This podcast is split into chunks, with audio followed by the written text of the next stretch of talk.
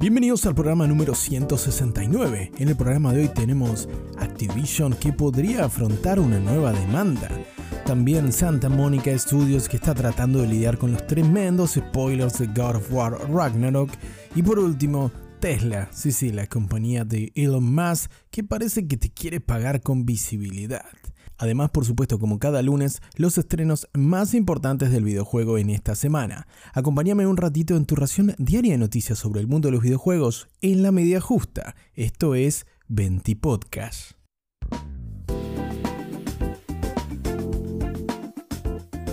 Arrancamos este 20 podcast con una nueva demanda que enfrentaría Activision, o bueno, al menos podría enfrentar la compañía por el reciente lanzamiento de Call of Duty Modern Warfare 2. Y es que parece que en los Países Bajos no están muy contentos con el último lanzamiento de Activision de la semana pasada, o más precisamente la gente responsable de The Conservatorium Hotel, un hotel que se encuentra situado en Ámsterdam, siendo esta una de las locaciones de las primeras misiones del último shooter de Activision. La ciudad se luce en el último lanzamiento de Activision como una de las muestras más importantes del nivel de hiperrealismo al que llega la entrega. Y esto parece no haber hecho muy felices a los responsables de esta locación de este hotel en Amsterdam. Y tal como lo reporta el medio local de Volkskrant, los responsables del hotel no están nada contentos con la representación, ya que en textuales palabras del manager de The Conservatorium Hotel, el juego no refleja los valores que ellos quieren eh, representar y que tampoco apoyan a juegos que fomenten la violencia. Si nos vamos a la letra chica, la realidad es que The Conservatorium Hotel no está representado exactamente como tal, ya que nunca se nombra el nombre del hotel, sino que se lo representa como el Hotel Bremberg y que es fácilmente reconocible dentro de lo que es el paisaje de la pintoresca ciudad de Países Bajos. Realmente sería difícil eh, creer de que esta demanda pueda llegar a buen puerto para los responsables del hotel de Conservatorium, pero al menos la queja está levantada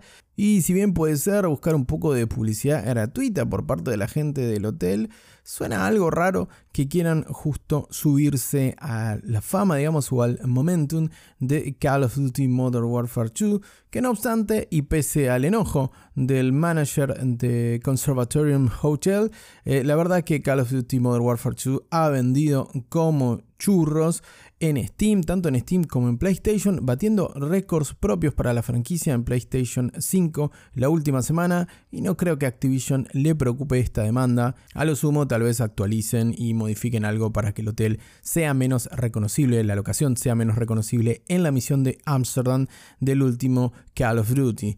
Por último, recordemos que esta locación fue parte de las eh, demos o trailers previos al lanzamiento de Call of Duty Modern Warfare 2, por lo cual es muy razonable que llegue a los responsables eh, de este hotel y a diferentes eh, miembros de la comunidad de Amsterdam, ya que ha sido la recreación fiel de la ciudad uno de los elementos más fuertes de venta para mostrar el fotorrealismo al que llega el último Call of Duty Modern Warfare 2. En lo personal me enganchó bastante y si bien con esto no quiero hacer una review ni crítica del juego al uso, me enganché bastante, sobre todo con la intensidad de las primeras misiones y por ser un juego que desde el gameplay parece bastante comprometido con mantener eh, la atención. Desde el aspecto narrativo es mm, Norteamérica llevando democracia a todos lados como ha sido Call of Duty tradicionalmente. Así que veremos si Activision tiene que pagar algún vueltito o toma alguna acción respecto a las declaraciones de los responsables, en este caso el manager del Conservatorium Hotel de, de Amsterdam, y si esto termina impactando negativamente en el prestigio de Activision, yo creo que hay cosas peores de las que Activision se salvó, así que una mancha más a Activision no creo que le afecte demasiado. Pero bueno, veremos cómo sigue y si el reclamo de la gente de este hotel en Amsterdam llega a buen puerto.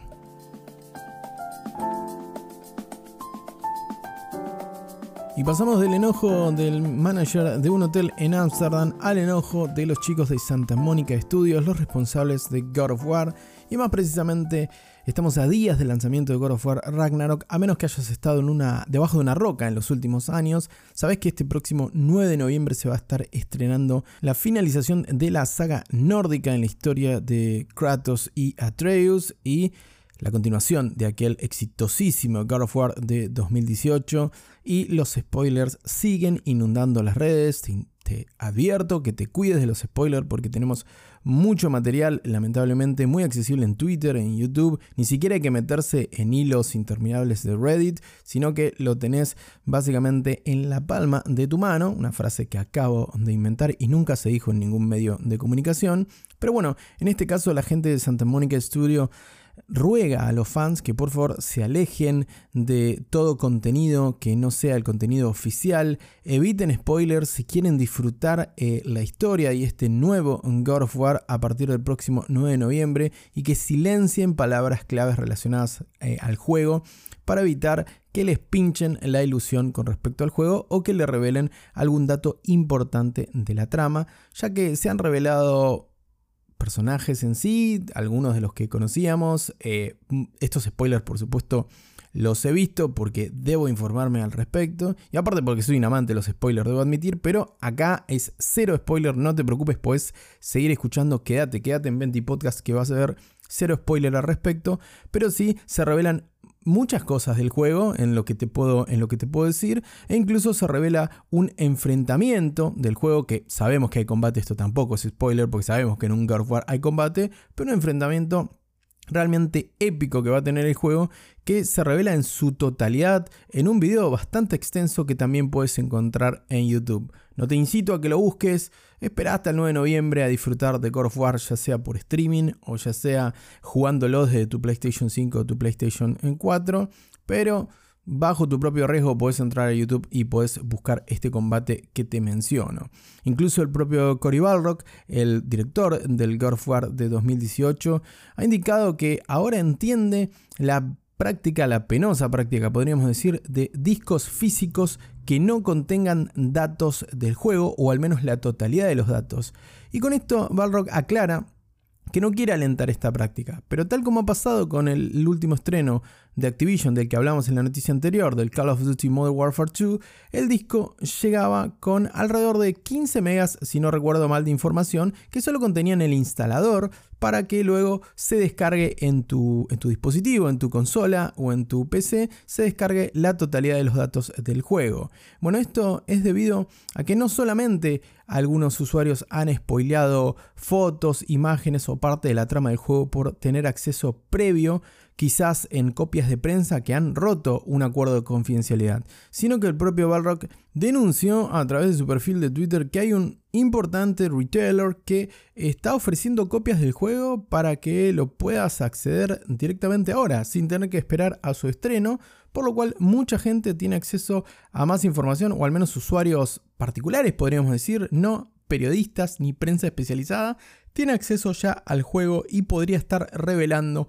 y estar difundiendo mucha más información sobre God of War Ragnarok. Por supuesto, Cory se comió una bardeada en Twitter y en las redes sociales al respecto de esta práctica de que los discos físicos no contengan eh, la información del juego, sobre todo porque mucha gente se podría ver perjudicada, en especial aquellos que no tienen unas conexiones de internet altas y tendrían que esperar varias horas para poder descargar su juego que ya compraron para poder comenzar a disfrutarlo en la fecha correcta. Es decir, si sos un usuario que te lo compras el propio 9 de noviembre y lo pones a descargar y tenés una conexión de 25 o 50 megas, capaz que tengas que esperar un buen ratito para disfrutar de tu juego, a diferencia de otro que tenga una mejor conexión, y eso perjudicaría a estos usuarios. No obstante, de vuelta, el propio Barlock director del eh, God of War 2018, que ha trabajado en las entregas previas de God of War y que sigue siendo un miembro fundamental de Santa Mónica Studio, aclara que no le cae muy simpática esta práctica, pero que parece una solución al menos aparente para evitar que aquellos que dispongan de copias físicas del juego de forma indebida previo al lanzamiento estén diseminando spoilers para toda la comunidad. ¿Y a vos qué te parece? Del otro lado, y sin spoiler por supuesto, comentame en arroba en Twitter qué te parece esto de los spoilers. ¿Te molestan? ¿No te molestan? ¿Vas a disfrutar el juego igual si te lo spoileás? ¿Estás buscando los spoilers de lo que te mencioné? que podrías acceder a través de las diferentes redes en YouTube también en este momento? ¿O no? ¿Estás esperando tranquilo o tranquila que llegue ese 9 de noviembre para disfrutar el juego? Quiero conocer tu opinión. Déjame tu comentario en arroba SignMind al respecto de este tema.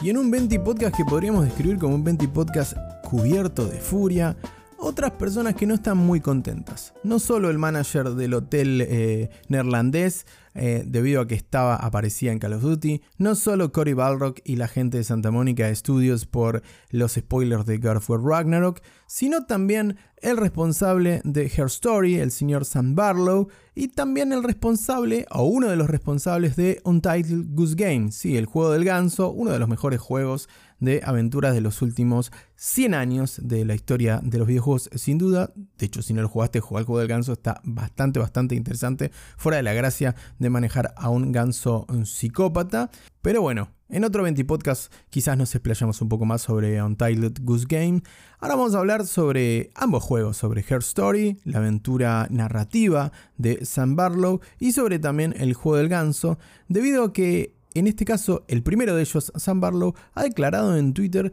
que le acercaron una oferta para que el juego esté disponible como parte del software instalado en los autos Tesla, los coches eléctricos de la compañía de la cual es dueño el queridísimo Elon Musk, que no para de ganar amigos en los últimos años y más concretamente en las últimas semanas. Porque parece que la compañía eh, o el responsable, ¿no es cierto?, de Tesla o la máxima figura de Tesla eh, tiene dinero para comprar Twitter, pero no tiene dinero o al menos no quiere gastar su dinero en pagarle a creadores de contenido, como es el caso de Barlow a través de su juego Her Story o como es el caso de los responsables de las cabezas detrás de Untitled Goose Game, porque ambos declararon en Twitter Primero Barlow y después se sumó uno de los responsables del juego del ganso a declarar que le ofrecieron estar dentro del software de los coches Tesla, pero con visibilidad, que no le iban a pagar por la licencia del juego ni por el uso de los juegos, sino que bueno, como vas a estar en cada uno de los Tesla,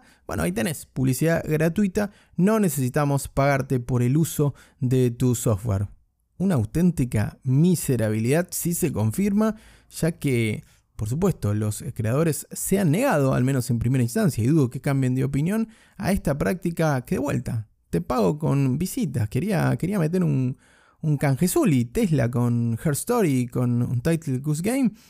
Es cierto que es una vidriera importante tener tu software por ejemplo, en esta plataforma y además siendo no los primeros, pero sí siendo títulos importantes para llegar al software de los, de los coches eléctricos de Tesla. Pero la verdad que no le estén pagando, si esto se confirma lo que, lo que afirman los creadores tanto de Her Story como de Untitled Goose Game, me parece una miserabilidad absoluta en mi humilde opinión. Y si bien solo tenemos una de las campanas que expresan esta situación, si esto realmente es así, de vuelta, una actitud completamente miserable de la compañía del auténtico Han Scorpio de la vida real. En esta noticia no te pido que dejes una opinión en Twitter porque como le pertenece a lo más y estoy tratando de tramitar que me hagan un descuentito por el verificado y viste, capaz que me la complicás.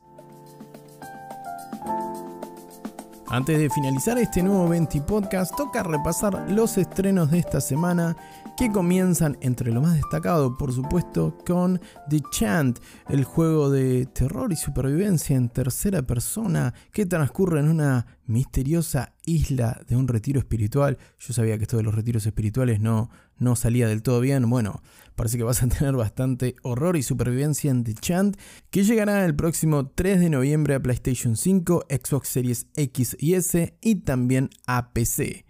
Otro que también llega el 3 de noviembre y que no tiene nada que ver con los retiros espirituales ni con el horror, a menos que seas horroroso derrapando, es WRC Generations, el juego simulador, eh, esta famosísima franquicia de simulación de juegos de rally, que se estrena también el 3 de noviembre en PlayStation 5, Xbox Series XS, PlayStation 4, Xbox One y PC, un juego súper de nicho, pero que por supuesto los fanáticos del deporte motor estarán esperando.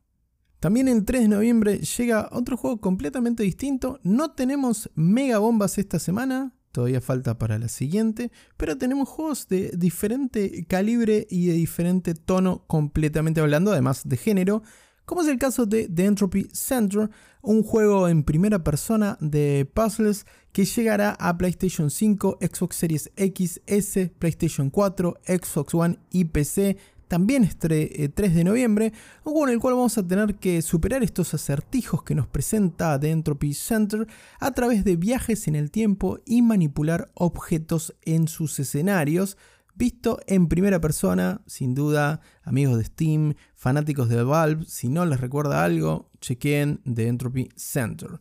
Y por último, llega Harvestella, la granjita, pero RPG, la granjita mezclada con Final Fantasy al parecer, veremos qué tal sale, que llegará el próximo 4 de noviembre a Nintendo Switch y PC en el último gran lanzamiento de esta semana, firmado por supuesto por Square Enix tanto en su desarrollo como en su publicación y que mezcla dos géneros que han tenido muchísimo éxito, eh, sobre todo el de la simulación de granja y el del JRPG que ha visto un resurgir en los últimos años y parece ser un mix más que interesante desde lo narrativo para mezclarlo con la simulación en la granja y por supuesto internarnos, no en el retiro espiritual de The Shant, pero sí internarnos en esta apacible granjita que también tiene elementos de RPG y de combate llamada Harvestella a partir del próximo 4 de noviembre.